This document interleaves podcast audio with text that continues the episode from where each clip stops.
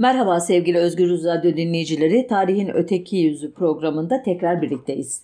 2011 yılında dönemin Başbakanı Recep Tayyip Erdoğan'ın ucube fetvası sonucu Kars'ta Mehmet Aksoy'un Türk-Ermeni barışına adadığı insanlık anıtının kafası Allahu Ekber nidaları arasında kopartılmıştı hatırlarsanız. Anıtın yıkımı için gerekçe gösterilen yakınlarındaki Ebul Hasan el Harakani türbesi söz konusu zatın gerçekten gömülü olduğu yer değil, sadece bir makam yeriydi. Nitekim İslam alimi Kazvini'ye göre ki ölümü 1283 e, bu kabir gerçek kabir Horasan'da Bistam yakınlarındaki Harekan'daydı ama Negam Anıt yıkılırken Erdoğan İstanbul'da çılgın projesini açıklıyordu. Karadeniz'de Marmara Denizi'ni Çatalca üzerinden birleştirecek Kanal İstanbul'du bu çılgın proje. Arkasında ne bilimsel araştırmalar, ne fizibilite çalışmaları, ne fayda zarar analizleri vardı. Erdoğan düşünmüştü ve ilan etmişti. Kanal İstanbul açılmalı, açılacak. Eh, benim deyimimle bu fermanın okunmasından sonra yapılan ateşli ama sığ tartışmalarda ne bilim adamları böylesi bir kanalın yer, çevre, deniz, iklim, bitki ve hayvan dokusu, sosyal doku, ekonomik yapı, denizcilik hukuku ve uluslararası anlaşmalar açısından neler getireceğini, neler götüreceğini açıklıkla ortaya koyabildiler. Ne de e, Erdoğan Bey bu projeden muradının ne olduğunu anlatabildi. E, dahası projenin e, Erdoğan'ın veya ekibinin özgün fikri olmadığı ortaya çıktı. E, CHP Genel Başkanı Kılıçdaroğlu Karadeniz'i Silivri'ye bağlamak üzere bir kanal yapılması fikrini ilk kez 1994 yılında CHP'nin eski genel başkanlarından Bülent Ecevit'in dile getirdiğini söylerken anlaşıldı ki Ecevit'ten de önce 1990 yılında dönemin Enerji Bakanlığı müşaviri Yüksel Önem'in e, TÜBİTAK'ın Bilim ve Teknik Dergisi'nin Ağustos 1990 tarihli sayısında İstanbul'u kanalını düşünüyorum başlıklı bir makale yayınladığı ortaya çıktı. Yani kanal e, fikrinin e, mimarı e, pek çok e, sayıda oluverdi birdenbire en son 2011 yılında e, kanal fikri benimdir diyen kişi ise Trabzon'un esnaf Bilal Özyurt idi. E, bu sefer e, işin ucu e, e, Başbakan e, Erdoğan'a kadar uzanıyordu. Çünkü Bilal Bey 8 Mayıs 2011 tarihli Cumhuriyet Gazetesi'ne bir e, yayınlanan mülakatına göre e, hazırladığı proje 2004 yılında İstanbul Büyükşehir Belediyesi'ne göndermişti. Belediyeden gelen 23 Şubat 2005 tarihli yazı ile teklifiniz çalışmalarımızı kapsamıyor cevabı alınca yılmamış projesini 21 Ekim 2010'da bizzat Başbakan Erdoğan'a göndermişti. Yerel basına yaptığı açıklamada da Bilal Bey kafa yorarak bu kanalın açılmasını ve çevresinde modern bir şehir kurulmasını e, yazıya döktüm. Ne olur olmaz diye de notere onaylattım diyordu. Ee, Başbakan e, Erdoğan'ın çılgın projeyi açıklamasından sonra yerel gazeteye bu yönde açıklamalarını yaptı. Ancak projenin asıl sahibini olduğunu ispatlayamadan 7 Mayıs 2011 tarihinde hayata gözlerini yumdu. Evet bunlar 2011 yılının olaylarıydı. Beni biraz gülümsettiği için bu iddialar işte e, biraz ayrıntılı anlattım belki affınıza sığınıyorum. E, ancak aradan geçen 8 yılda doğrusu hiç gülümsetmeyecek bizi hatta e, endişelendirecek pek çok açıklama yaptı. E, e, bazen başbakan sıfatıyla bazen cumhurbaşkanı sıfatıyla Erdoğan e, e, projeden vazgeçmediğini e, defalarca belirtti. E, yine de ben unutmuş olmasını diliyordum ki e, yakın tarihte biliyorsunuz tekrar ısıtılıp masaya kondu. Bu uzun girizgahtan sonra e, tarihe dönelim. Çünkü programımız bir tarih programı ve e, Erdoğan'a ilham veren Osmanlı kanallı projelerinin akıbetine göz atalım.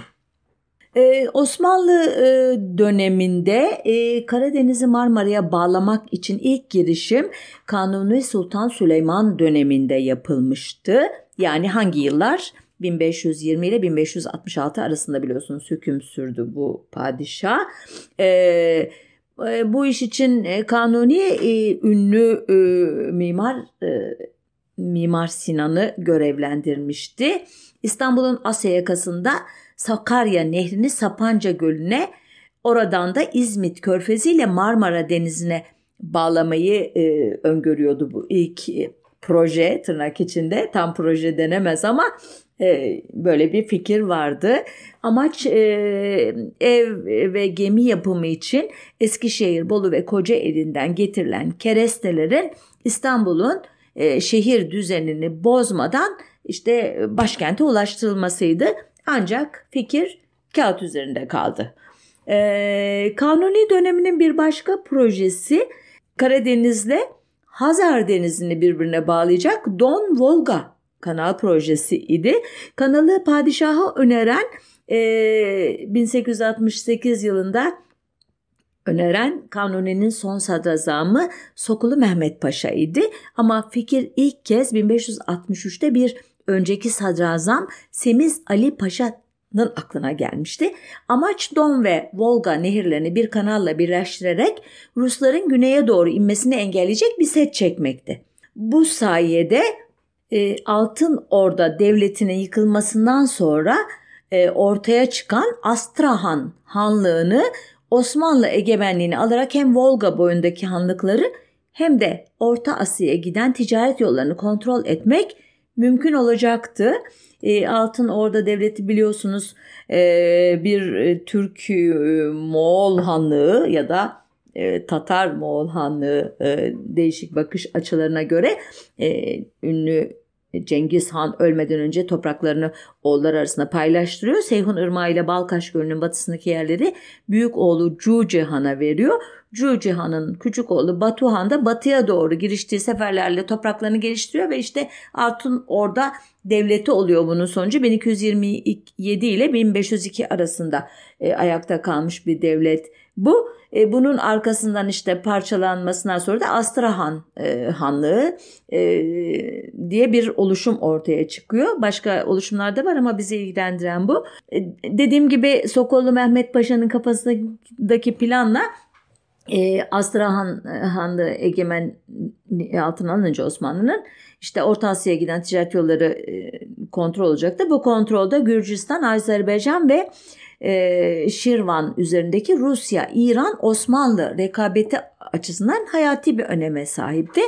E, Sokoğlu Mehmet Paşa'nın kafasındaki ikinci ikinci amaçlar arasında da İpek yolu ticaretini canlandırma, e, işte İran ile yapılan savaşlarda donanmadan yararlanma ve Orta Asya'daki Türk hanlıklarıyla irtibat sağlamak da vardı. Gerçi o zaman buna Türk hanlığı falan demiyordu Osmanlı. Çünkü Türk adının tarihçesini nasıl kullanıldığını dair pek çok program yaptığımız için bunu artık bildiğinizi tahmin ediyorum ama yani bugünden bakıldığında e, Türkistan, Doğu Türkistan'a kadar uzanan yerlerdeki birçok hanlık e, elbette ilgisini çekiyordu onlarla ticari ilişkiler kurmak, belki ileride siyasi birliktelik kurmak, e, Osmanlı e, sadrazamının Sokollu'nun e, düşmanları boldu e, ve padişahı bu projenin faydasız ve masraflı olduğuna neredeyse inandırıyorlardı ama esas engel Kanuni Sultan Süleyman'ın 1566 yılında Zigetvar seferinde vefat etmesi oldu. Burada Sokolu Mehmet Paşa'nın gerçekten çok e, geniş bir vizyona sahip olduğunu e, görüyoruz ki başka e, birçok politikasından önerisinden de biliyoruz bunu. Sokolu Mehmet Paşa yılmadı Kanuni'nin yerini alan oğlu 2. Selim Selim'in de e, e, bu projeye ilgi duymasını sağladı. Selim de baba Yadigar Sokolu'ya e, hürmet ediyordu. Aklına yattı. E, Halil İnalcık'tan öğrendiğimize göre e, Sokollu Mehmet Paşa kanal kazılacak yerin işte yönetimini e, yani Kefe Beyler Beyliğini Çerkes Kasım Paşa'ya e, teslim etti. Paşa kazı, kanal kazılacak yeri tespit etti. E, burası Halil İnalcık'a göre bugünkü Stalingrad yakınlarındaki Perevalok denilen e, 6 milik e, 6 deniz milik bir bölgeydi. Osmanlı vakanüvisleri kanal açılan bölgede Ejderhan adında efendime söyleyeyim camiler, hamamlar ve medreselerinin izleri meydanda olan ve içinde hiçbir insan bulunmayan eski bir İslam şehri olduğunu düşünüyorlardı. Ee, yani bir çeşit mitolojik bir e, şehir kalıntısı hani Mu kıtası, Atlantis falan gibi söylencelere konu olan oluşumlar vardır ya bu da Osmanlıların e, mit, e, mitik e, şehri. E, duayen tarihçi Halil İnalcık diyor ki bunu düşündüren muhtemelen diyor Volga civarındaki harap şehir Yeni Saray olabilir. Yeni Saray Altın Orda Devleti'nin başkentiydi ve bu yeri 1940'larda Rus arkeologlar tespit etmişti. Yani böyle bir şehir kalıntısı vardı. Muhtemelen Osmanlılar zamanında bu e, Sokolu Mehmet e, Paşa'nın e, aktif olduğu dönemde bu kalıntılar daha da sağlamda ayaktaydı. Yani böyle bir mitolojiye kaynaklık edecek bir fiziki zemin var diyor e, Halil İnalcık. Hatta ona göre diyor Astran Hanlığı'nın orijinal adı da diyor Ejderhan Hanlığı'ydı ve Astran denmesi de Rusların işiydi. E, bu bir küçük bir parantez olarak e, anlattım bunu. Ama e, e, Don Volga kanalı hikayesi daha bitmedi farkındaysanız. E, 1969 ay özür dilerim 1569 yılında hazırlıkların son aşamaya geldiğini gören Kırım Hanı Devlet Giray e, Osmanlı Devleti'nin bu e, kanal e, yüzün kanal gerçekleşirse kendisine olan ihtiyacın azalacağını hatta özelliğini kaybedebileceğini düşünerek ikili bir oyuna kalkıştı diyor Osmanlı kaynakları. Bir yandan Rus çarı korkunç lakaplı 4. Ivan'a Osmanlı Astran'ı zapt ederek beni buranın hanı ilan edecek. En iyisi siz savaşa hacet kalmadan Astran'ı bana teslim edin diyordu. Bir yandan da Osmanlı Sultan'la Çar Astrahan'a büyük bir ordu, ordu gönderecek. Siz susuzluk, kıtlık, soğuk yüzünden bu orduyla baş edemezsiniz. Azak denizi sığdır, fırtınalıdır. Gemilerinizi buraya sokamazsınız. Yapacağınız kanal da en çok Moskov'un işine yarar. En iyisi ikimiz güçlerimizi birleştirip Moskov'a sefer edelim diyordu. Azak Denizi biliyorsunuz Karadeniz'in en kuzeyindeki böyle Van Gölü'nün e, ne bileyim ters e, şekli gibi ya da aynı ona benzeyen bir e, yapısı olan şekli olan bir iç deniz. E, sonuçta iki tarafta bu oyuna gelmedi ilginç bir şekilde. Aslında normalde gelirler ama ikisi de birbirinin gücünü e, muhtemelen biliyordu ya da abartıyordu.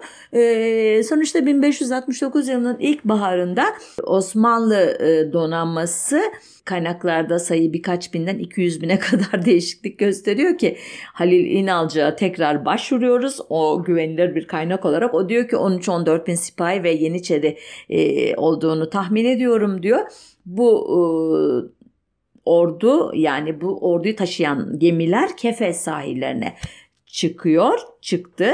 Bunlara Kırım Hanı'nın e, işte ordusu 50 bin civarında e, ordusu katıldı. İşte ameleler, silah, mühimmat, erzak derken Perevolok mevkine taşındı ve kanalın kazılmasına başlandı. Yani bunca ordu savaşmak için değil farkındaysanız kanalın kazılması için bu faaliyet neticesinde 3 ay içinde iki nehir arasındaki mesafenin üçte biri kazıldı diyor kaynaklar. Ancak konunun böyle dallanıp budaklanması İran ve Rusya'nın Osmanlı'ya karşı ittifak kuracağı endişesi, efendime söyleyeyim Kırım Hanı'nın ikincikli tavrı, Tatar ordusundaki huzursuzluklar ve en çok da mevsimin kışa dönmesi, sert şimal rüzgarları, bataklıkların zorlaması kanal kazımını iyice yavaşlatmıştı diyor yine kaynaklar. Rivayete göre Kırım Hanı askerlerine çaktırmadan gizlice kanal setlerini de yıktırtmış bu dönemde. Sonunda Kırım Hanı Kasım Paşa'nın kanal işini bırakıp doğrudan Astrahan üzerine yürümesi konusunda 2. Selim'i ikna etti. Böylece kanal projesi de çöktü. Bu yine kaynaklardan aktarıyorum tabii ben oradaymışım gibi çöktü oldu diyorum. Ee, biraz garip kaçtığını fark ettim birden düzeltiyorum. Ancak e, yine Halil İnalcık diyor ki Ejderhan Seferi e, başarılı olmadı. İddialara göre mevcudu 60-70 bin olan Osmanlı Kırım ordusu ile 130 bin me- mevcutlu Moskov ordusu arasında ciddi bir çarpışma olmadığı halde Kasım Paşa'nın ordusu gerilemeye başladı. Bir ay süren ricat sırasında ordunun yarısı ki Osmanlı resmi tarihçilerine göre Tatar kılavuzların yanlış yönlendirmesiyle girilen yani çöllerde ve bataklıklarda telef oldu. Yani hiç biz kabahatli değiliz anladığınız üzere yine bizi başkaları o e, kötü yerlere sevk etti. Öyle ki tarihçi Hammer'e göre İstanbul'a ancak 7 bin kişi dönebilmişti. Bu arada mühimmat ve erzak depolanan Azak Kalesi isyancı Yeniçeriler tarafından e, barut deposunun patlatılmasıyla yerle yeksan edilmişti. E, kısacası tam bir bozgun yaşanıyordu. Padişah bütün bunlardan elbette Sokullu Mehmet Paşa'yı sorumlu tuttu ancak onu herkesin önünde azarlamaktan da ileri daha ileri gitmedi. Bir kanal deyip başladım. Farkındaysanız e, Ejderhan seferine kadar götürdüm işi ama merak edenler olabilir. Bugün çünkü orada Don ve Volga e, ırmakları arasında bir kanal var. Bu ne zaman açıldı diye düşünenler olabilir. Onlara kısacık bilgi vereyim. E, bu olaylardan yaklaşık e, bir asırdan e, fazla zaman sonra 1701 yılında Ruslar e, bu işe giriştiler. 1707'de yaklaşık 300 gemi oldukça zorlu bir seyirden sonra kanaldan geçti.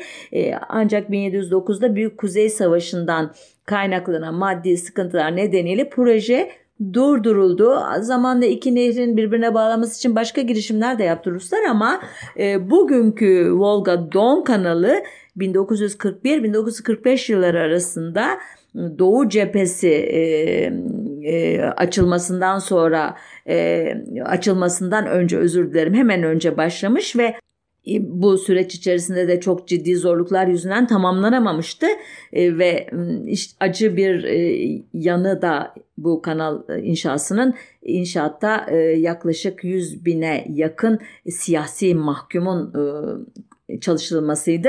Sonuçta 1953 yılında özür dilerim 1 Haziran 1952'de e, kanal e, Stalin e, tarafından açıldı. Tekrar geriye dönersek yani Osmanlı'nın kanal projelerine Karadeniz'i Marmara'ya bağlama konusundaki ikinci girişim yine Sokollu Mehmet Paşa tarafından ancak bu sefer 3. Murat döneminde yapıldı ki 3. Murat 1574 ile 1595 arasında hüküm sürdü. Anlayacağınız buradan Sokollu 3 padişah döneminde Kanuni, 2. Selim 3. Murat dönemlerinde 14 yılı aşkın süre e, sadarette bulunmuştu. En uzun süre rekoru 22 yılla Çandarlı Halil Paşa'ya ait ama 2 metre boyuyla Sokulu Mehmet Paşa tartışmasız en uzun sadrazamdı. Ee, 3. Murat e, Don Volga ve Süveyş e, e, özür dilerim e, Sokollu'nun e, bir de Süveyş kanalı önerisi var onu birazdan anlatacağım. E, Don, Volga ve Süveyş kanalı önerilerine sıcak bakmamıştı ama Sakarya Nehri, Sapanca Gölü, İzmit Körfezi kanalı projesini beğenmişti. Öyle ki 21 Ocak 1591 tarihinde İznik ve e, Sapanca kadılarına gönderdiği fermanda günümüz Türkçesiyle şunlar yazılıydı. Sakarya Nehri'ni Sapanca Gölü'ne ve Sapanca Gölü'nü de İzmit Körfezi'ne akıtmak muradımdır. Gerekenler yapılsın, bu hususta ihmal ve gevşeklik gösterilmesin. Sakarya'dan göle ne kadar uzun mesafe vardır ve gölden körfeze kaç arşındır ölçülsün. Bu arada değirmen, mandıra, çiftlik vesaire var mıdır? Varsa başka yere nakli kabil, kabil midir? Acilen geniş ve doğru bir şekilde yazılıp bildirilsin. Kabil değil tabii. Kabil. Özür dilerim. Projeye göre Keleş Çayı Sapanca Gölü'ne, Sapanca Gölü de İzmit Körfezi'ne bağlanacaktı. Hemen hazırlıklar başladı. Çünkü ferman e, padişahtan çıkmıştı bir kere. E, kanalın sorumluluğu da 1579 ee, yılında düşmanları tarafından hançerlenerek öldürülen Sokollu Mehmet Paşa'nın oğlu işte o sırada Anadolu Beylerbeyi olan Sokulluzade Hasan Paşa'ya verildi.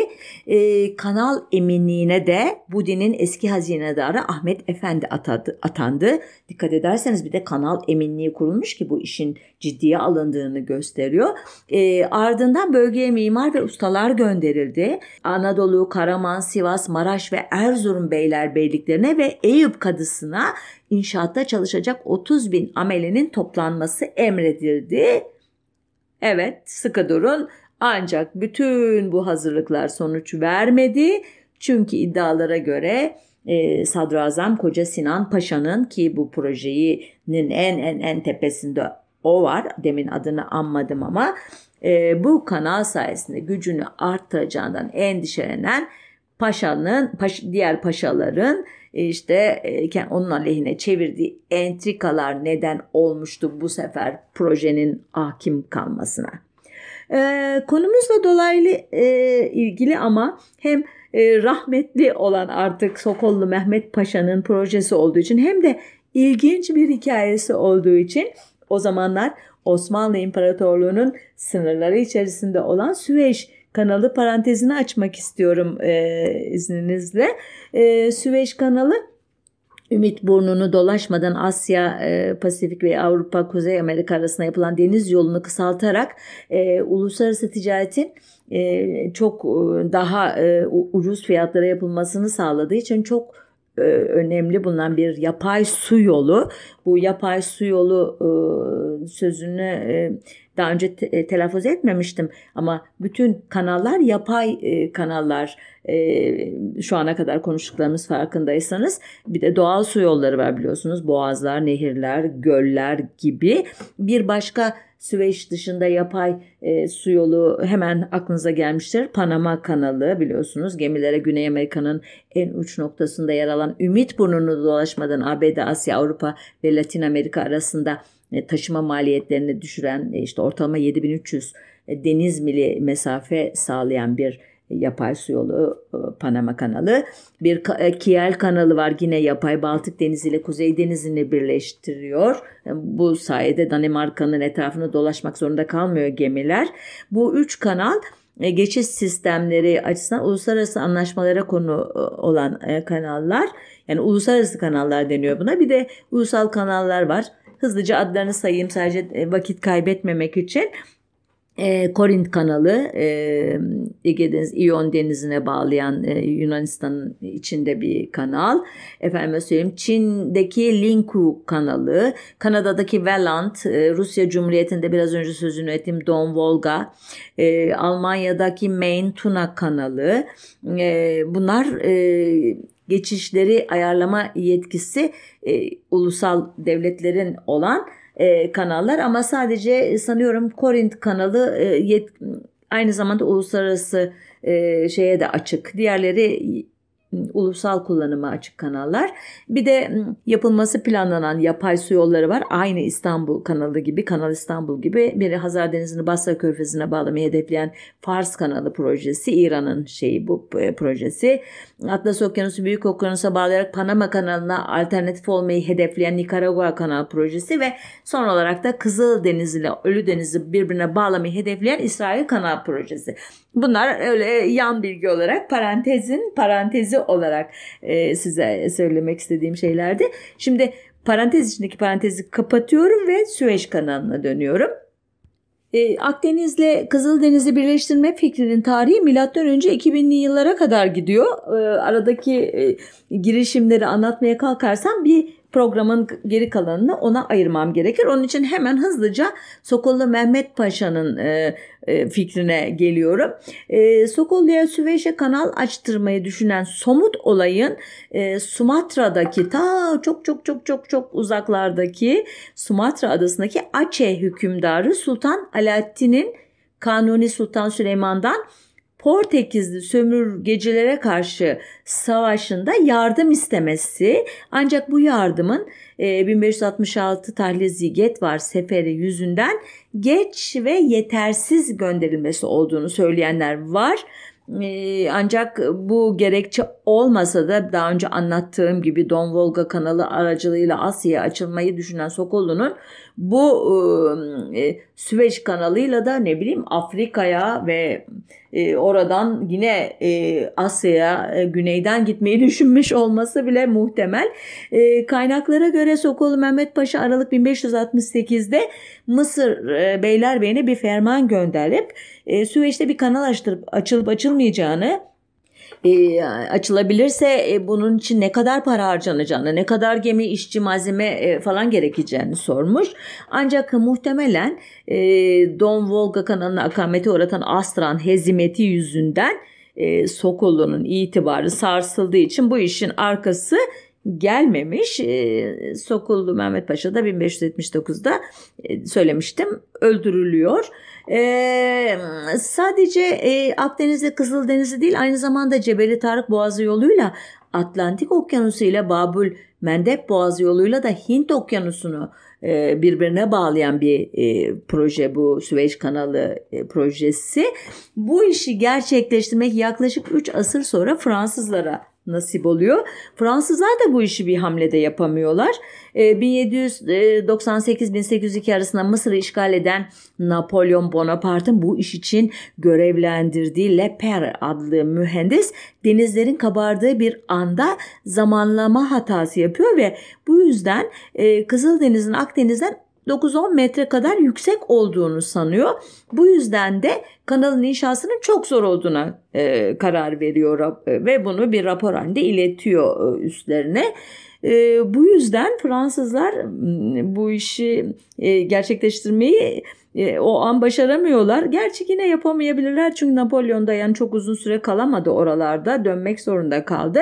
Yaklaşık yarım asır sonra Kahire'deki Fransız konsolosu Ferdinand de Lesseps ki mühendis değil kendisi konuyu dikkatle inceliyor ve e, Süveyş kanalının açılmasının mümkün olduğunu anlıyor. Bunun üzerine ülkesini ikna ediyor önce. Sonra Mısır Hidivi Kavalalı Mehmet Said Paşa'dan e, Paşa'ya başvuruyor ve epey uğraştıktan sonra 1854'te ilk resmi izni koparıyor.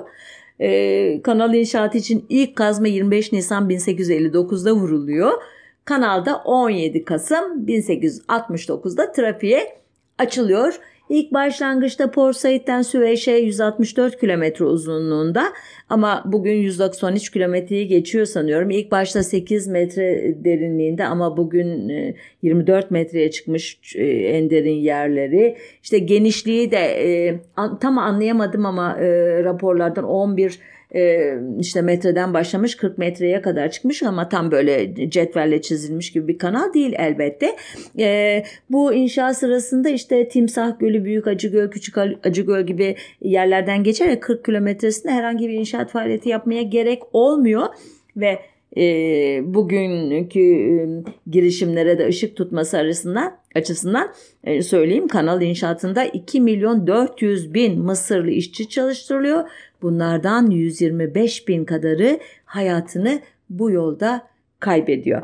Ee, hızlıca geçiyorum. Kanaldan Süveyş kanalından yararlanma konusunda özel hükümler yokmuş başlangıçta. Hatta bu nedenle 1870-1871'de Fransa ve Prusya e, e, kanlı bir savaşa tutuştu. Fransızlar e, yenildiği e, halde e, iki devletin gemileri de rahatlıkla kısıtlama uğramadan e, geçmişler e, kanaldan. Fakat e, İngiltere e, Süveyş kanalının e, Britanya'nın e, dominyonlarına giden, sömürgelerine giden yolun tam ortasında olduğunu, dolayısıyla Fransızlara bırakılmayacak kadar stratejik öneme haiz olduğunu fark ederek e, Başbakan Benjamin Disraeli'nin usta manevrasıyla kanalın hisseleri İngilizlerin eline geçmiş. Ee, daha sonradan işte 1888'de de İstanbul Sözleşmesi diye bir sözleşmeyle Mısır Hidi ve Osmanlı'nın da katıldığı İngilizlerin, Fransızların ve Osmanlı İmparatorluğu'nun bir anlaşma yapılıyor ve e, kanalın e, savaş hallerinde e, nasıl kullanılacağına dair özel kurallar belirliyor. Bizim işimiz o değil. Biz e, Süveyş kanalı parantezini kapatmadan e, eğlenceli yanları da var bu açılışın.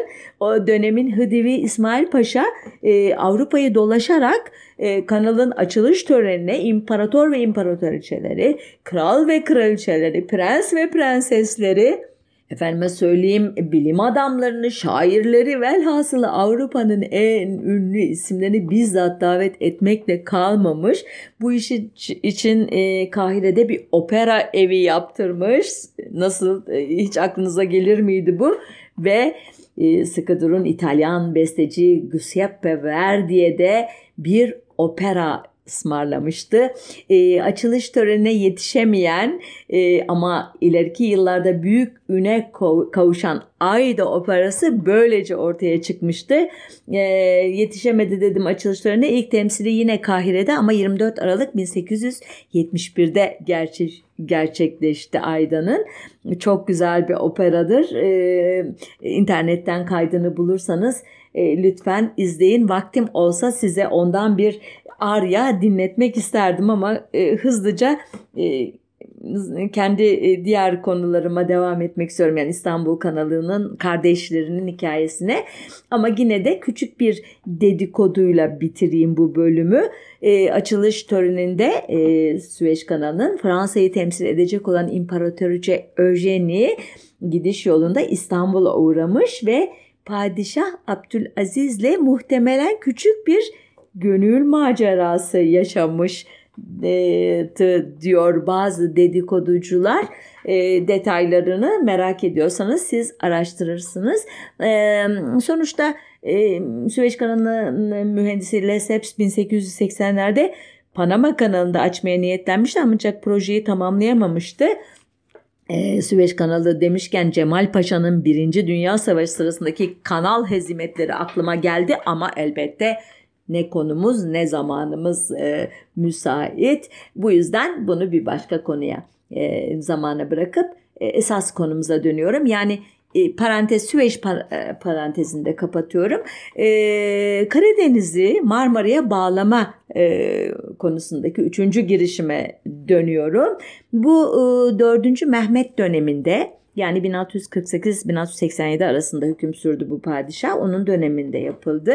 Yine Karadeniz'i Sakarya Nehri ve Sapanca Gölü ile İzmit Körfezi'ne bağlamak hedeflenmişti. 1654 yılında padişahın emriyle bölgede keşif yapan Hindioğlu adlı mimarın bazı zorluklardan bahsetmesi üzerine kanalın açılması üçüncü defa ertelendi. Neydi acaba o zorluklar? Ben doğrusu e, hemen kolayca rastlayamadım. Daha da derin araştırmadım. Özür diliyorum. Siz yaparsınız belki onu.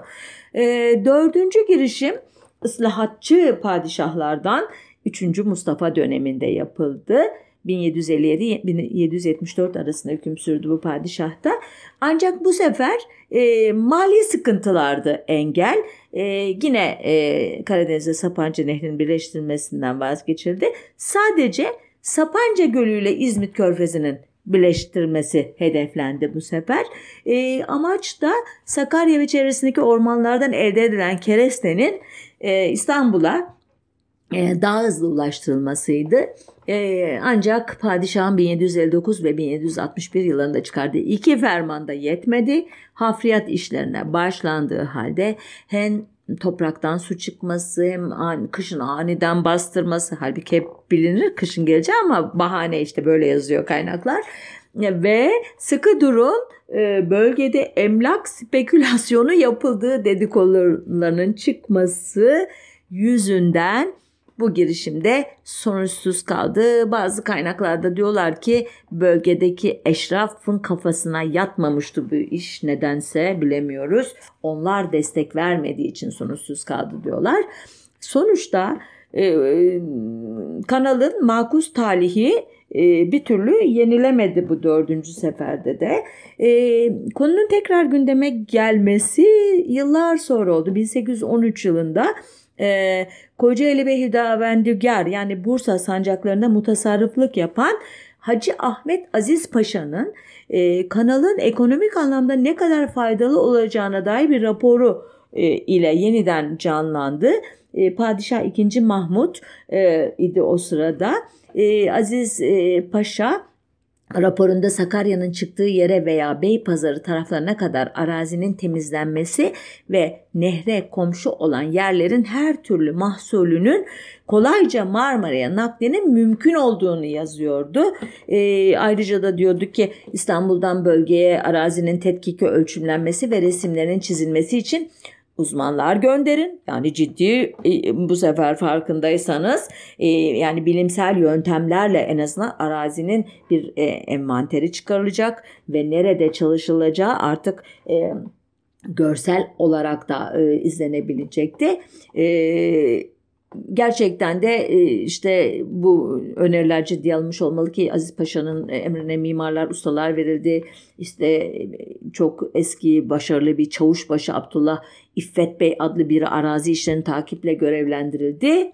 Ancak talihsizlik yine kendini gösterdi. Aziz Paşa görev emrini al, almaya bile e, şey yapa, göremedi almayı e, 20 gün özür dilerim görev emrini aldı. 20 gün sonra vefat etti. Ee, tabii bu yıllar aynı zamanda artık devletin de maliyesinin, hazinesinin dibinin e, delindiği ve oralardan kaçakların arttığı yıllar e, devletin içinde bulunduğu buhranlı ve sıkıntılı günler bahane edilerek proje tekrar rafa kaldırıldı. E, neydi buhranlı günler hatırlıyorsunuz. İkinci Mahmut e, dönemi işte e, orduda e, revizyon reformlar yapılacak işte e, şey Yeniçeri Ocağı ilave edilecek. On e, zayıflayan ordu Rusya ile savaşta yenilecek vesaire derken hakikaten e, böyle bir kanal işine başlasalardı bile bitiremeyecekleri bir duruma düşecekti e, devlet.